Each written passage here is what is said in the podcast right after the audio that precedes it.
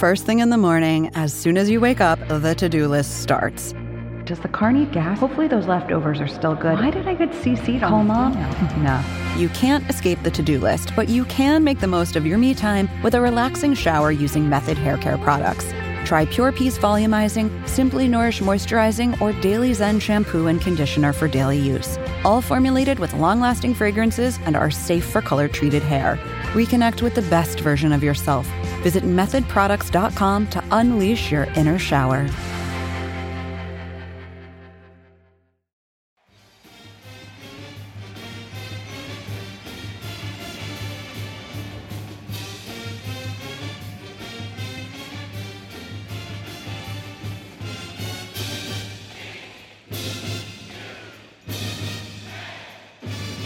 Hi there, Duke fans. Welcome to episode 224 of the Duke Basketball Report podcast. I'm your host this week. My name is Jason Evans. I'm coming to you from an undisclosed location. I've left Atlanta and I am at the beach. Uh, actually, I'm at the Jersey Shore. Very excited to uh, have left my uh, little mini family bubble in Atlanta to create a new family bubble elsewhere. Um, I am joined, as always, by my good buddy Sam Klein. Sam, how's it going? I am doing well. I was I was excited there for a second that we were going to play guess where Jason Evans's undisclosed location was, but then you ruined the whole fun. So I guess we're going to have to talk about the NBA and coronavirus and all the things that we've just been talking about for months and months and months. Uh, yeah, I'm so boring. I, I, should have played a little game with you guys. Oh well, my bad. Uh, and by the way, I said you guys because we're again joined by Donald Wine. Donald, how's it going, buddy? Uh, is going. Um, I will explain at the end what's going on, but it's good to be back to see you guys. I'm here in Texas with my family. Uh, we're just kind of going through life right now, uh, but we're glad to. I'm glad to be back here with you guys. Thank you guys for taking care of everything while I was gone, and uh, let's get into some basketball. Yeah, we, we missed you, buddy. Let's talk about the basketball. I love it. There is uh, there's something significant happening in the world of basketball, which is the NBA playoffs are about to start. We're recording on Monday morning, the 17th of uh, August. It feels crazy to say the NBA playoffs are starting in August, but uh, the fact that the NBA has reached the playoffs is a tremendous, uh, a tremendous accomplishment during these crazy coronavirus times. Um, and there are a number of Dukies going to be playing significant roles on various NBA teams in the playoffs. The Dukies who played uh, the for teams that didn't make the playoffs, we're not going to deal with them anymore. You know, it was great with Zion, and and we had the the the Dukies in New Orleans and Memphis and Sacramento, which is where there were most of the Dukies in the NBA. None of those teams made the playoffs, but that's okay. That's fine because we still got some guys still playing a major role. Um, Donald, I'll go to you first. You haven't been around for a while, so tell us which guys you've been looking at and what you're looking forward to as the playoffs are about to begin. So the two guys I'm going to focus on are Quinn Cook and Seth Curry, and I'll start with Quinn Cook. The just looking at the bubble and just looking at the seeding games that they played, initially I was concerned because, you know, in the in the I, I won't say the off season, the the mid the mid break uh, during the pandemic, the Lakers got Dion Waiters and they also got J.R. Smith, and I was wondering how that would tie into Quinn Cook's minutes that he normally gets because before the pandemic, he was getting, as we discussed, he was getting considerable, significant minutes uh, with the second unit and at times leading that second unit. The first few games of the restart, he went DNP uh, one minute and two minutes. And so that led me to be like, okay, maybe he's being replaced by either Dion Waiters eh, or J.R. Smith with regards to minutes it's it picked back up towards the end. It had he had a start with 29 minutes. He had 24 minutes. He had another DNP, which didn't really make you know that I wasn't concerned about because they rested most of their main players for that game. And then the last game, he had 31 minutes off the bench. So it's going to be interesting to see how that works in the playoffs with with the Lakers and, and just how they organize all their minutes with all those guys and get guys like Quinn Cook onto the floor. Um, it, it was they seem kind of erratic in trying to figure that out. And so, but now it's the playoffs, and they'll be playing the Blazers, who you know we could talk all we all we want about the Blazers. They, you know, I know you'll talk about their me- meteoric rise to the playoffs, Jason. But uh, when it comes to Quinn Cook, it'll be interesting to see in that first series how many minutes does he play and what kind of impact that he's able to make with those other guys that are being added to the fold. And with Seth Curry, I I was a little concerned with him only because he didn't really shoot well coming back from the break. He had a few inactives, he had a few offers from three point land, but he's starting to put it together. And really, when it comes to Dallas, they didn't have a good seating uh, seating bubble uh, record wise, but I feel like they played very well. And I think what they were trying to do is figure out where on the court each other were.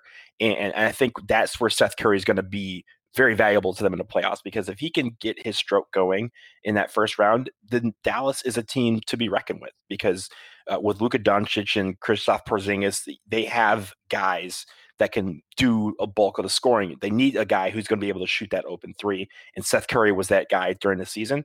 If he can continue that during the playoffs, I think he's going to be a guy that uh, will be looked at as, oh, wow, Dallas made it this far because of this X factor uh, named Seth Curry. So we'll it'll be interesting to see how that works out. But I was really fascinated to see how those guys worked within their teams. And because of the way the schedule set up, I was able to watch a lot of those games. So uh, I, I, was looking forward to seeing Quinn Cook uh, play a little bit more. But in the playoffs, I think they're ready to go, and it'll be interesting to see how those guys uh, fare out.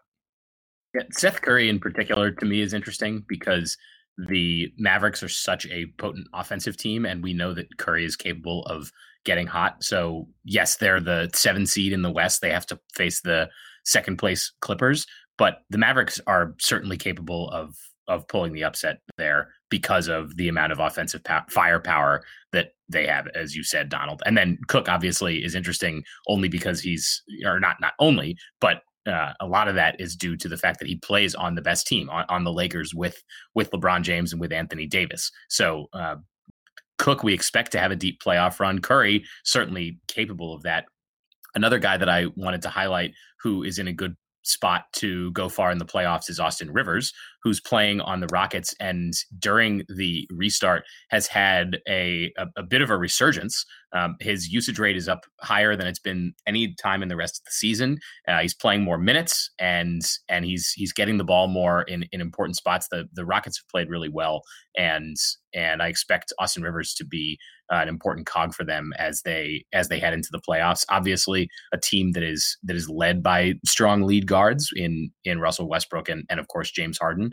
But uh, Austin Rivers playing a a bigger and bigger role for them, and I, I think it's you know his his career's been a little bit he'll he'll get hot he'll he'll cool off but right now it seems like he's playing well so maybe that's that he's playing uh, he's playing at home finally for an extended period of time for the first time in a while. Of course, he grew up in Orlando, but uh, Austin Rivers is is is having a, a a good restart here in in Orlando, and hopefully he's able to keep that up as the Rockets are looking to you know upset the the Clippers and then and then possibly the Lakers to get into the finals. One quick note about home court advantage. You know, we talked about these seeding games being kind of weird because guys were trying to get into the playoffs, and there were some teams who were trying to solidify those top seeds for a home court that didn't pan out because they're all playing neutral site in Orlando. Look at MLS just for a second. MLS, they had Orlando City. They played their games literally in the same campus that the NBA is playing in the bubble. And Orlando City, who has done absolutely nothing in their history, got all the way to the final based on the fact that they were able to weather those the elements and they didn't have to worry about you know travel and they didn't have to they they felt more relaxed in a home environment when i look at orlando i was shocked to see how terribly they did in those seeding games because they were the team that should have had the advantage i know that the wizards didn't you know they didn't have to do much because the wizards didn't do anything either but when it comes to the Magic, I thought that they were going to move up maybe a spot or two because they had the the advantage of not having to travel and that they, were in the bubble first and they had those familiar elements of playing. They've played on that campus before. So when you you know get familiar with rims and stuff like that, they they also the practice courts are their home courts. Like that's what they're what all teams are using in the ballroom are, are Orlando Magic courts. So I'm I was curious to see why they were so erratic and just playing terribly. Uh, and that's why I think they're probably not going to do much. But it, when it comes to these playoffs, I feel like anyone can beat anyone because the neutral site just creates, eliminates whatever advantage that these guys were seeking back in March. I, you know, I'm so glad you brought up that neutral site thing, Donald, because I, I, I find that I am really excited for these playoffs because of the fact that home court is not a factor. We're going to, in a sort of unique kind of way, find out who the best team is because no one gets the advantage of playing in you know a special arena where they have an advantage over anybody else and i think that's a really interesting aspect of all this. Yeah maybe the orlando magic have an advantage but they're so much worse than the other teams that it it's not going to matter really. Um, uh, in, in, any event uh, you know to to harken back to some of the dookies because we want to get back on on track with those guys and there are a couple more that i want to talk about. Uh, there is one thing i wanted to mention both about austin rivers and seth curry. So first about austin rivers. Sam, you know, uh, Austin Rivers may have the widest variance of of play of anybody, any Dookie in the bubble right now because he is capable of games like the one he had a few games ago where he went off for 41 points. I want to say that again. Austin Rivers scored 41 points in an NBA game. Um, and literally just a couple days later, he had a game where he only scored three points. And then the game after that, he only scored one point. So uh, it, it's you know the the wide variance of play that we get from Austin Rivers is is truly remarkable and and makes him someone uh, interesting and worth talking about. And the other thing is Donald mentioned Seth Curry. Uh, I I agree. I think that Dallas team is just a really interesting team. I don't think they're going to beat the Clippers, but they are a great offensive team, and because of that, they're capable of giving people fits. And even though Seth sort of had, I guess, a little bit of an underwhelming um, performance in the in the restart games because he only played in in I think four of the games um, because he'd been injured and as such. He still hit fifty percent of his threes, and um, and for some reason I feel like three point percentages were. There are a lot of guys who are just really good on threes during the restart, and and I want to get into a couple of those really quick. The first one is Gary Trent. Um, and we've talked about him a little bit on the pod in recent weeks. Uh, I don't think anyone expects Portland is going to upset the Lakers in the first round of the playoffs, but Portland played incredible ball in the bubble. And uh, Damian Lillard uh, just looks like he is perhaps playing the best of anybody in the NBA right now. And when Gary Trent is on the floor with him, this Portland team is really, really good. Uh, Gary Trent averaged 17 points per game um, during his time in the bubble, the second highest scoring Dookie of anybody playing in the bubble, which is, you know, really impressive. 17 points per game. He did that by hitting 34 out of 67 three pointers.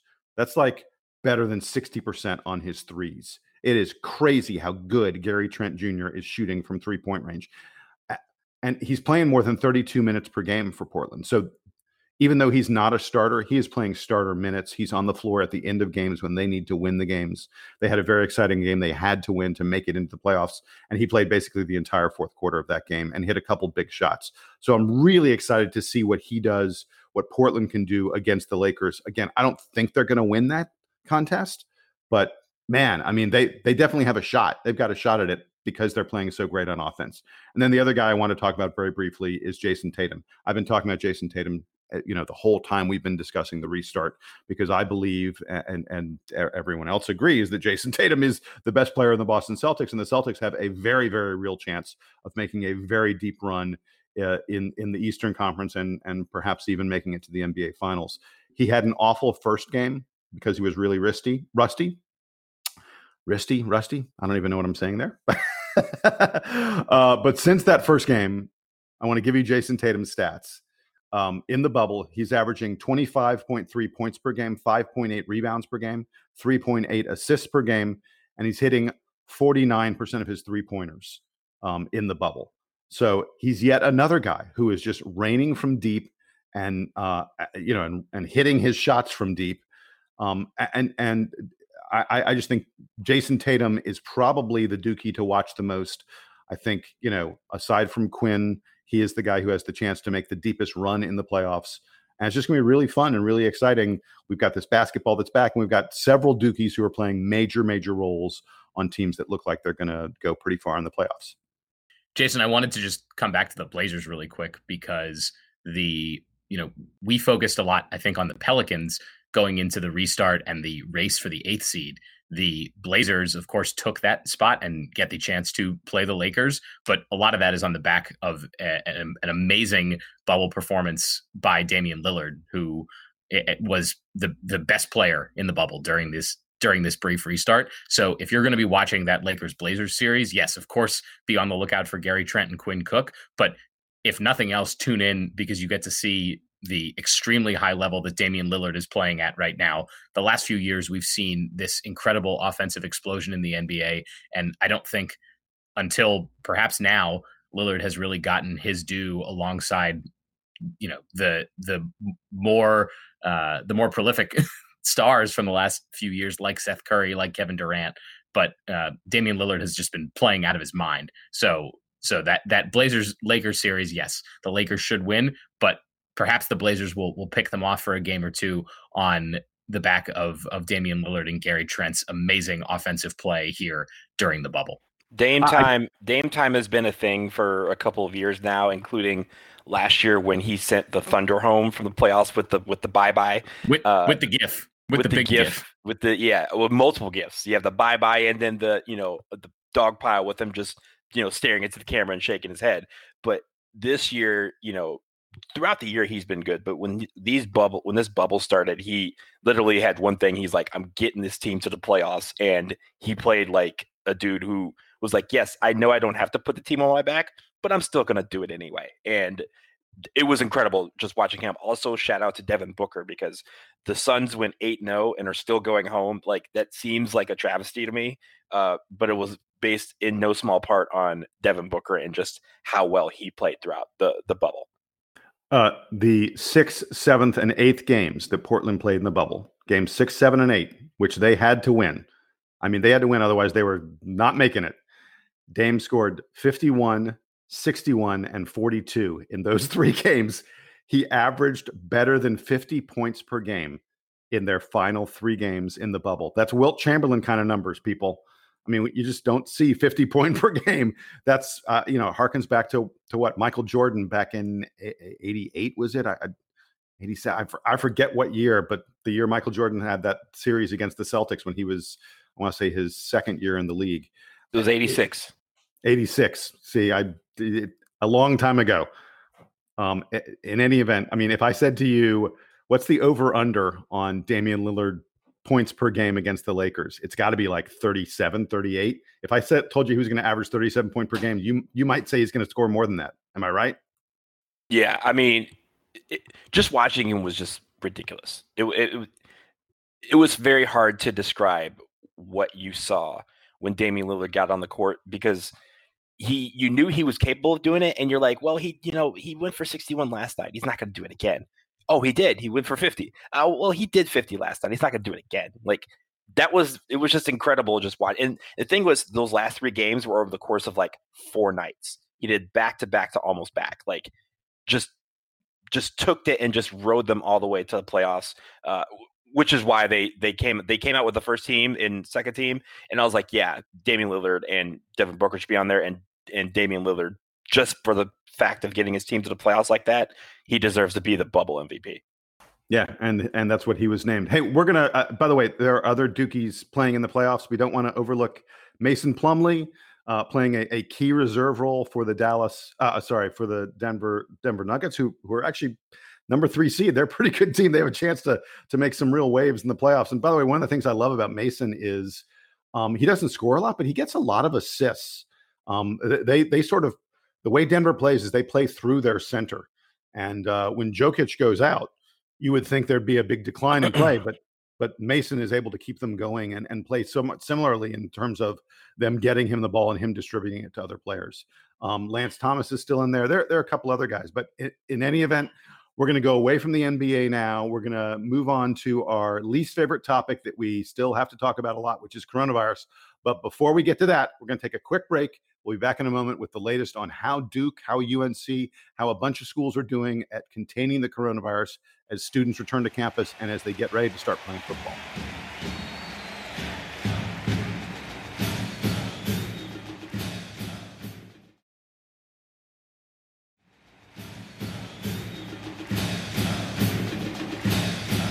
Okay, we're back, and it's time for the topic that, oh God, this topic never goes away, does it, guys?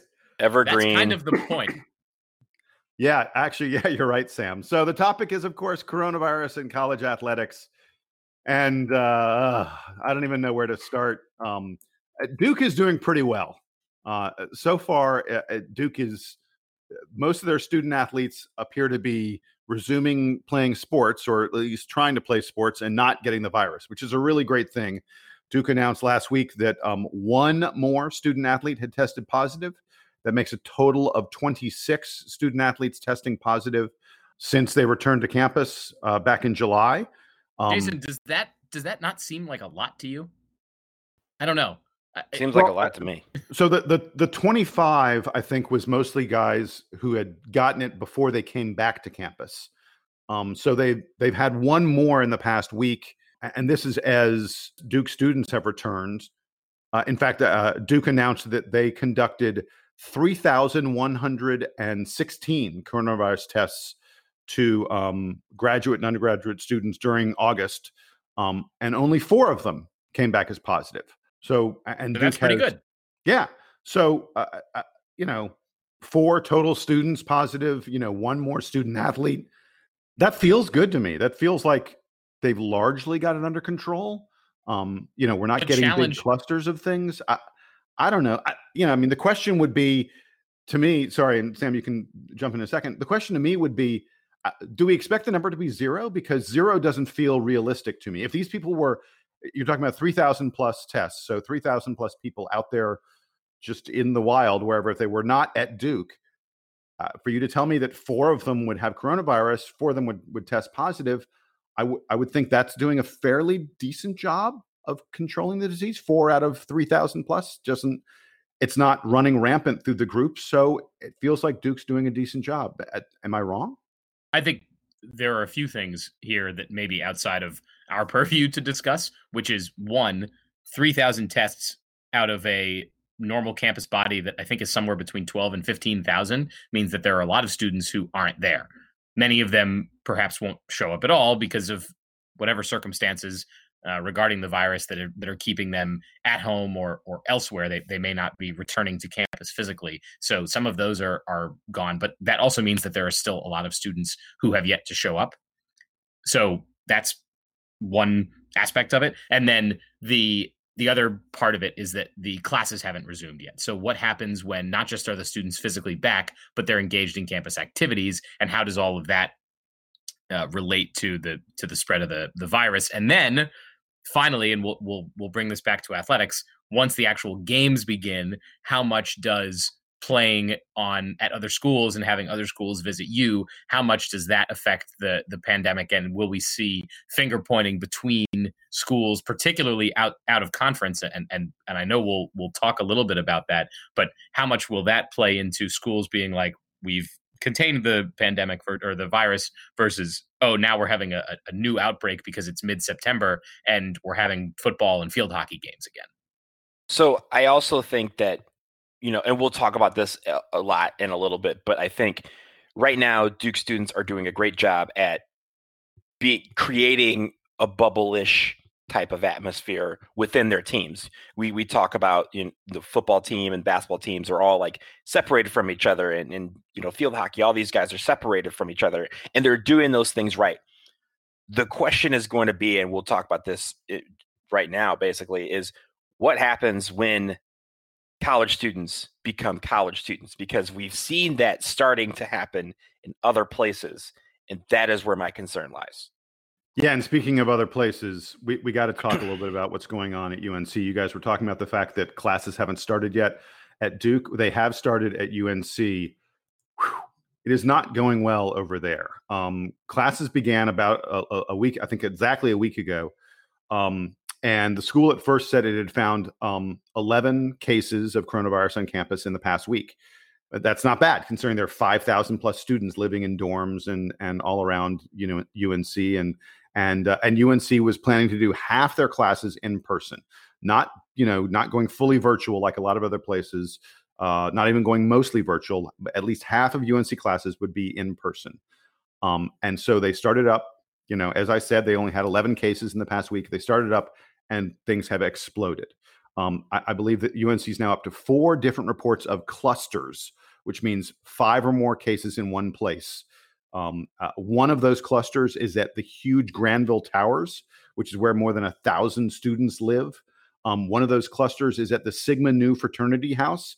Look, I don't know if it's true, but folks on Twitter are reporting um, that every brother of Sigma Nu, except for two members of the frat, have caught the coronavirus. That they had a big party, everybody was, I don't know, sharing drinks, chest bumping each other, fist bumping. Who knows what there was going on, but virtually everyone in the Sigma Nu fraternity at UNC supposedly have the coronavirus. Last weekend, it was reported that the university police were called in to break up seven different large parties. And at two of those parties, they actually issued citations because the parties had gotten so bad. Um, I, I, have a friend who has uh, who has a, a, child who works for UNC who who said that UNC's quarantine and isolation facilities, where they you know when they in, when they encounter these cases, they put them in special quarantine and isolation places. The UNC's quarantine isolation facilities are already something like ninety to ninety five percent full, and that's after one week of classes. Um, it's just been, there's been an explosion of it on the Carolina campus when they went back into class together. So and Jason, let's not yeah. let's not pretend like this is a, a Carolina only problem. We've exactly. we've heard about outbreaks yeah. like this at numerous schools, and as Donald said, this is college students being college students. Uh, th- there is only so much that there are only so many barriers we can put up to people living their lives, and we were all college students at one point. We understand how this works.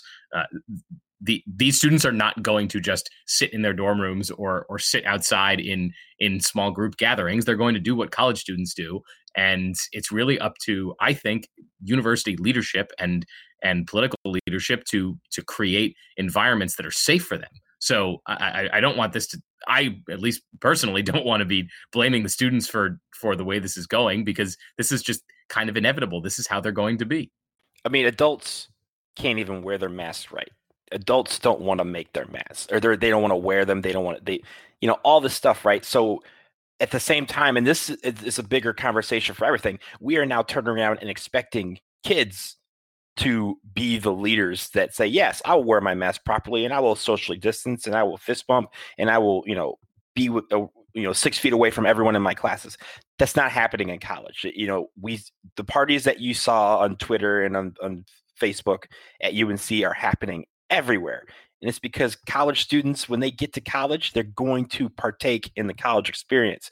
And it I think a lot of a lot of national pundits have started to see this and they're kind of saying, like, look, we can put all the barriers you want, all the coaches can do what they want, but at the end, these kids are gonna be kids. And when that happens, they can't control that. And they can't control 50,000 other people because that's really what we're asking them to do. We're not asking, you know, Cutcliffe and the coaching staff to take care of 100 guys. We're asking them to take care of an entire campus. We're asking Coach K and the staff to take care of an entire campus because when these guys go out into their classes and they interact with the campus, they're interacting with everyone regardless of what sport they may or may not play. So that is the concern and I think that's why when college does start back up for Duke, we may see some of these things too, and we can't be upset at these kids for doing that. We have to be upset at the leaders of the school, of of of the city, of you know, for keeping bars open, for you know, making you know, for allowing people to go to some of these indoor places, and and really just for putting them in a situation where they can't make a decision other than acting like a college kid. Well, and, and I want to harken back really quick to a point I believe it was Sam made earlier about even if you're doing a good job, if you're participating in a sport, because let's bring this back to sports at least a little bit, the team you're playing against may not be doing a good job. Uh, you know, let's say, and, I, and I'm not saying Duke's great and Carolina's bad, but let's say, just based on the way the cases are going so far, you know, the Duke football team was playing UNC and the Duke football team was doing a really good job of containing it. And then they went and they played UNC and UNC wasn't. And suddenly the Duke football team got it from the UNC players. Your ability to control this is not only based on yourself. If you're playing sports, especially, your ability to control it is based on how well your opponents control it as well. And it just creates this bigger and bigger network of places where there can be faults along the way. And and when that happens, it's gonna explode because you you can't control it if you're in close quarters with someone, and that's what sports requires. And that's why the Big Ten and the Pac 12 said, we don't think we can pull this off. And, the ACC, Big 12, and the SEC are still trying. Uh, you know, Sam, uh, what the the reason that we shut down the reason that we shut down sports and society back in March, the the lack of ability to contain the virus has not been fundamentally changed since then. And and and this is what I think I've been talking about this all summer is basically like we haven't. Why are you still talking that? Why are you still talking? That is the bottom line. We People haven't gotten remember that. we haven't gotten the vaccine and we haven't gotten the social distancing right. I, you know, obviously, it would be great if we had a vaccine and and we could all get it and and it would work and all of that. Um, but short of that, if we were able to enact appropriate social distancing measures across not just on campuses, but but in in every city and all of these things, uh, the virus would would eventually go away because we we just wouldn't have that spread anymore, and then we would feel safe about playing sports. But we haven't really done that, and and in particular, the places where I, I actually I don't even want to say that it's in some places and others. Very few places are are, are doing this correctly. So uh, that's the that's the challenge, and Duke will get hit with with a with outbreaks the way that UNC and other schools have, it's honestly just a matter of time because Duke students are, I, I, don't believe Duke students are fundamentally different people than UNC students. They're still going to go to parties. They're still going to do what they do. And, yes. and it's inevitable that these things are going to spread uh, uh, across campuses and, and across cities until, until we take a more, uh, a bigger and smarter approach to the whole thing. Jason, you mentioned before about how, you know, it doesn't matter if Duke is completely, you know, 100% on top of things when they go to play a team like UNC or NC State or whoever, and that team is messed up, then they're going to mess us up. I'll take it one step further. We all went to school at Duke. What was one part of our college experience? Partying on Franklin Street, going to Raleigh. Like these guys aren't going to be restricted to just, I don't care what Duke says, they're not going to be restricted to the streets of Durham. Some of these guys, some of these college students are going to be going to other places to party with other kids. And Duke this has enacted Duke has enacted contact tracing for students who leave the triangle, but mm-hmm. Chapel Hill and Raleigh are both in the triangle. In the triangle, so yeah. There, there is no, there is nothing stopping a Duke student from going to Franklin Street if there are places open on Franklin Street. Right, um, and that's the thing. If as long as places are going to be open, those places are going to be full of college students when those when those schools start back up, and it's only a matter of time. And I think right now what we're trying to do, at least in, in Duke's side, is we're doing a fairly good job at at maintaining it. But I think you know we have to be careful that when you know a week from now when school starts back up we're not saying oh you know we we did it right and then all of a sudden an outbreak happens we have to accept the fact that the way college students operate and the way this country has been operating it's only a matter of time where it could happen to any of us it could happen around the corner and it could happen on our own very campus that we love so much. And really quick, I want to echo again, Donald, you said this earlier.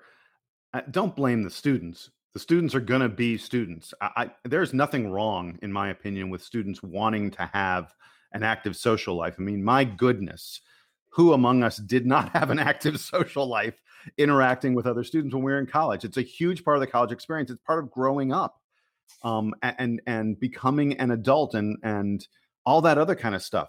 They deserve it. It would be a crime if they didn't get it, but it's so hard for them to get it, and we can't possibly, as adults who, as a society, have not done a good job of containing this, we can't possibly expect our students who are in the process of becoming adults to do a better job than we have. It's none of this is surprising. And when there are outbreaks on campuses across the country, which there will be, and we're already seeing it, that is not surprising either. Another aspect of this that that I mentioned earlier that seems to be a uh, like ongoing question is that the ACC left non-conference games in the schedule and the one school that is supposed to play 3 of the ACC schools that's Liberty University is still dealing with with a bunch of cases and and has had uh, some comments from head coach Hugh Freeze about how they aren't doing quite enough testing. So, or they or they haven't been doing almost any testing. So, it, I have to question here if the ACC did an actual thorough rollout of a of a containment plan. Florida State is having problems, and Jason, I know you wanted to talk about that. So, so yeah, getting everybody on the same page appears to be much harder than than the lip service that ACC leadership is is giving. Yeah, the Florida State situation is very interesting. Warren Thompson, who's a player for the for the Seminoles, says that you know that they're just covering up testing results and they're not doing enough testing and uh, you know this is the kind of thing we've heard at several other schools as well that the, the schools aren't testing enough and and even when they do test there's you know coaches are trying to to keep the numbers down because the coaches really want to play they uh, and they think oh we can make this work we can keep it safe um, it, it's a bad situation at numerous campuses numerous programs um, uh, uh and even the programs that look look like they're doing things the right way. I mean, look, we saw Justin Fields of Ohio State. Ohio State and the Big Ten have shut down. They've said we're not going to we're going to move to the spring. We're not going to play in the fall at all. We're going to hopefully things will be better in the springtime. And Justin Fields, the quarterback for Ohio State, has started a petition where he says uh, that, that that he wants to play anyway and and he's trying to get a petition to get the Big Ten to reverse their stance and and still play football. It's uh, you're getting all these conflicting messages. I, I, mean, I I don't even I don't even know how you begin to pull all this stuff off because it it just uh, when you're hearing different things from different people, when you have different programs doing it right and some programs doing it wrong. Um, it just it just feels like a really dangerous situation. I I, I just I, I can't figure out how it's going to happen. I I guess I sort of hope it happens in a safe. I hope it happens in a safe way. I'd love to talk about football. I'm sick of talking about coronavirus, but uh, you know, I feel like I feel like we're the same place. Sam, you said earlier, we're the same place we were in March. We're the same place we've been for months now on this, um, and it it doesn't feel like anything substantive has happened to change things. So I don't know how we would expect that we're going to pull off football starting in a few weeks. So with that, we're going to be done with this coronavirus stuff, at least for this week. Um, before we go, uh, Donald, I want I know you wanted to provide a little bit of an update on what what has been going on in the past couple weeks while you've missed the past couple of podcasts. Just go ahead, buddy. Yeah. So, um, wow, this is hard. Um, so a couple of weeks ago, I lost my mom, and it was a very sudden um, passing, and uh, so it was something where I had to, you know, take some time away. It was you know, she was, you know, obviously she was my mom, but she was, you know, one of the most important people in my life. Uh, I still remember. I, I, just want to tell a quick story. Um, when I got into Duke, I went down to Blue Devil Days. I think it's something that we all uh, were able to partake in. Jason, I don't know if it was around when you were in school, but I know you know. didn't have it. it. They didn't have yeah, it. but uh, but you know, it's the time where people go down and, and you know for admitted students to see if they wanted to get in. And so my dad had to work. And so my mom was like, all right, I'll take you down to campus and, and take a look around. Mind you, at this point, I had already gotten into Michigan and I had already gotten in with a full scholarship. So as far as my parents were concerned, I was in college. Um, so I went down to Blue Devil Days, took a look at the campus, and fell in love with it. And my mom fell in love with it. She was, you know, she was so proud of the fact that I was able to get into a school as high caliber as Duke. And at the end of the trip, we were about to leave, and she goes, Well, what did you think? And I was like, Well, I think this is where I want to spend my four years in college. And without hesitation, she pulled out her checkbook and wrote a check for the deposit and said, Let's go drop this off before we go home. Because if you go home, you'll get talked out of going to Duke because we already have we already have everything set up in Michigan. So she literally wrote a check for three hundred dollars, whatever it was, five hundred dollars, and we it in the overnight slot at the admissions office so that on Monday morning it was the first thing they saw when they walked in the office. Um, and the whole time home, she was coaching me on what to tell my dad about what about what I was going to do for college. Um, she was a, a, huge fan of Duke. She was a huge fan of of the school, the city. Uh, she always enjoyed going to campus and visiting. Um, I still remember skipping um, to collect my degree uh, on Mother's Day uh, when we graduated because it was quite simply is what she wanted me to do. Um, and and those things, uh, you know, there's so many other things, but that was a, a Duke related thing. But the long story short is I've missed my mom already. Uh, it's been two weeks. It's been the most two difficult weeks of my life, and um, uh, I think that the strength that she always had she passed down to me. So I'm going to keep carrying on. Uh, I'm glad that you guys were able to carry on in my absence, but uh, it was it was a pain to be away from you guys, uh, and it was good to talk about something other than that um, uh, for the last couple weeks. So uh, thank you for having me allow this. I love you, mom, and um, uh, may she always look over. And I will say, I will say this: if we get that sixth championship next year, guarantee she's helping. Guaranteed. Donald, that was great. Thank you for for sharing with us, and and uh, we're glad to have you back on the show so that we can, you know, keep on going. What what a what a beautiful memory, Donald. Um, uh, writing that check. That's, I mean, you know, one of the defining moments of your life. And uh, I mean, I'm look like your mother isn't part of probably 10 Everything. or 15 or 20 dozen other defining moments of your life. But um, yeah, we know it's been difficult and, um, and we want to be there for you as much as we can. Um, but what a, what a special, special woman. We're, we're just glad you shared a little piece of that with uh, all of us. So that's going to wrap it up for us on episode 224 of the Duke Basketball Report podcast. Once again, I am Jason Evans, hosting this week along with Donald Wine and Samuel Klein. Folks, we ask you, as we always do, send us some email, dbrpodcast at gmail.com. Like and subscribe. Please subscribe, put reviews, all that other kind of stuff. We want all those kind of things so we can hear from you and know what we're doing right, know what we're doing wrong, and know what you want to hear from, uh, what want to hear about here on the DBR podcast. We will be back very soon. Um, we'll be talking more about the Dukies in the NBA. We hope we have other interesting Duke stuff to tell you about. Until then, I am Jason. They are Sam and Donald, and this is the Duke Band. Adios, folks.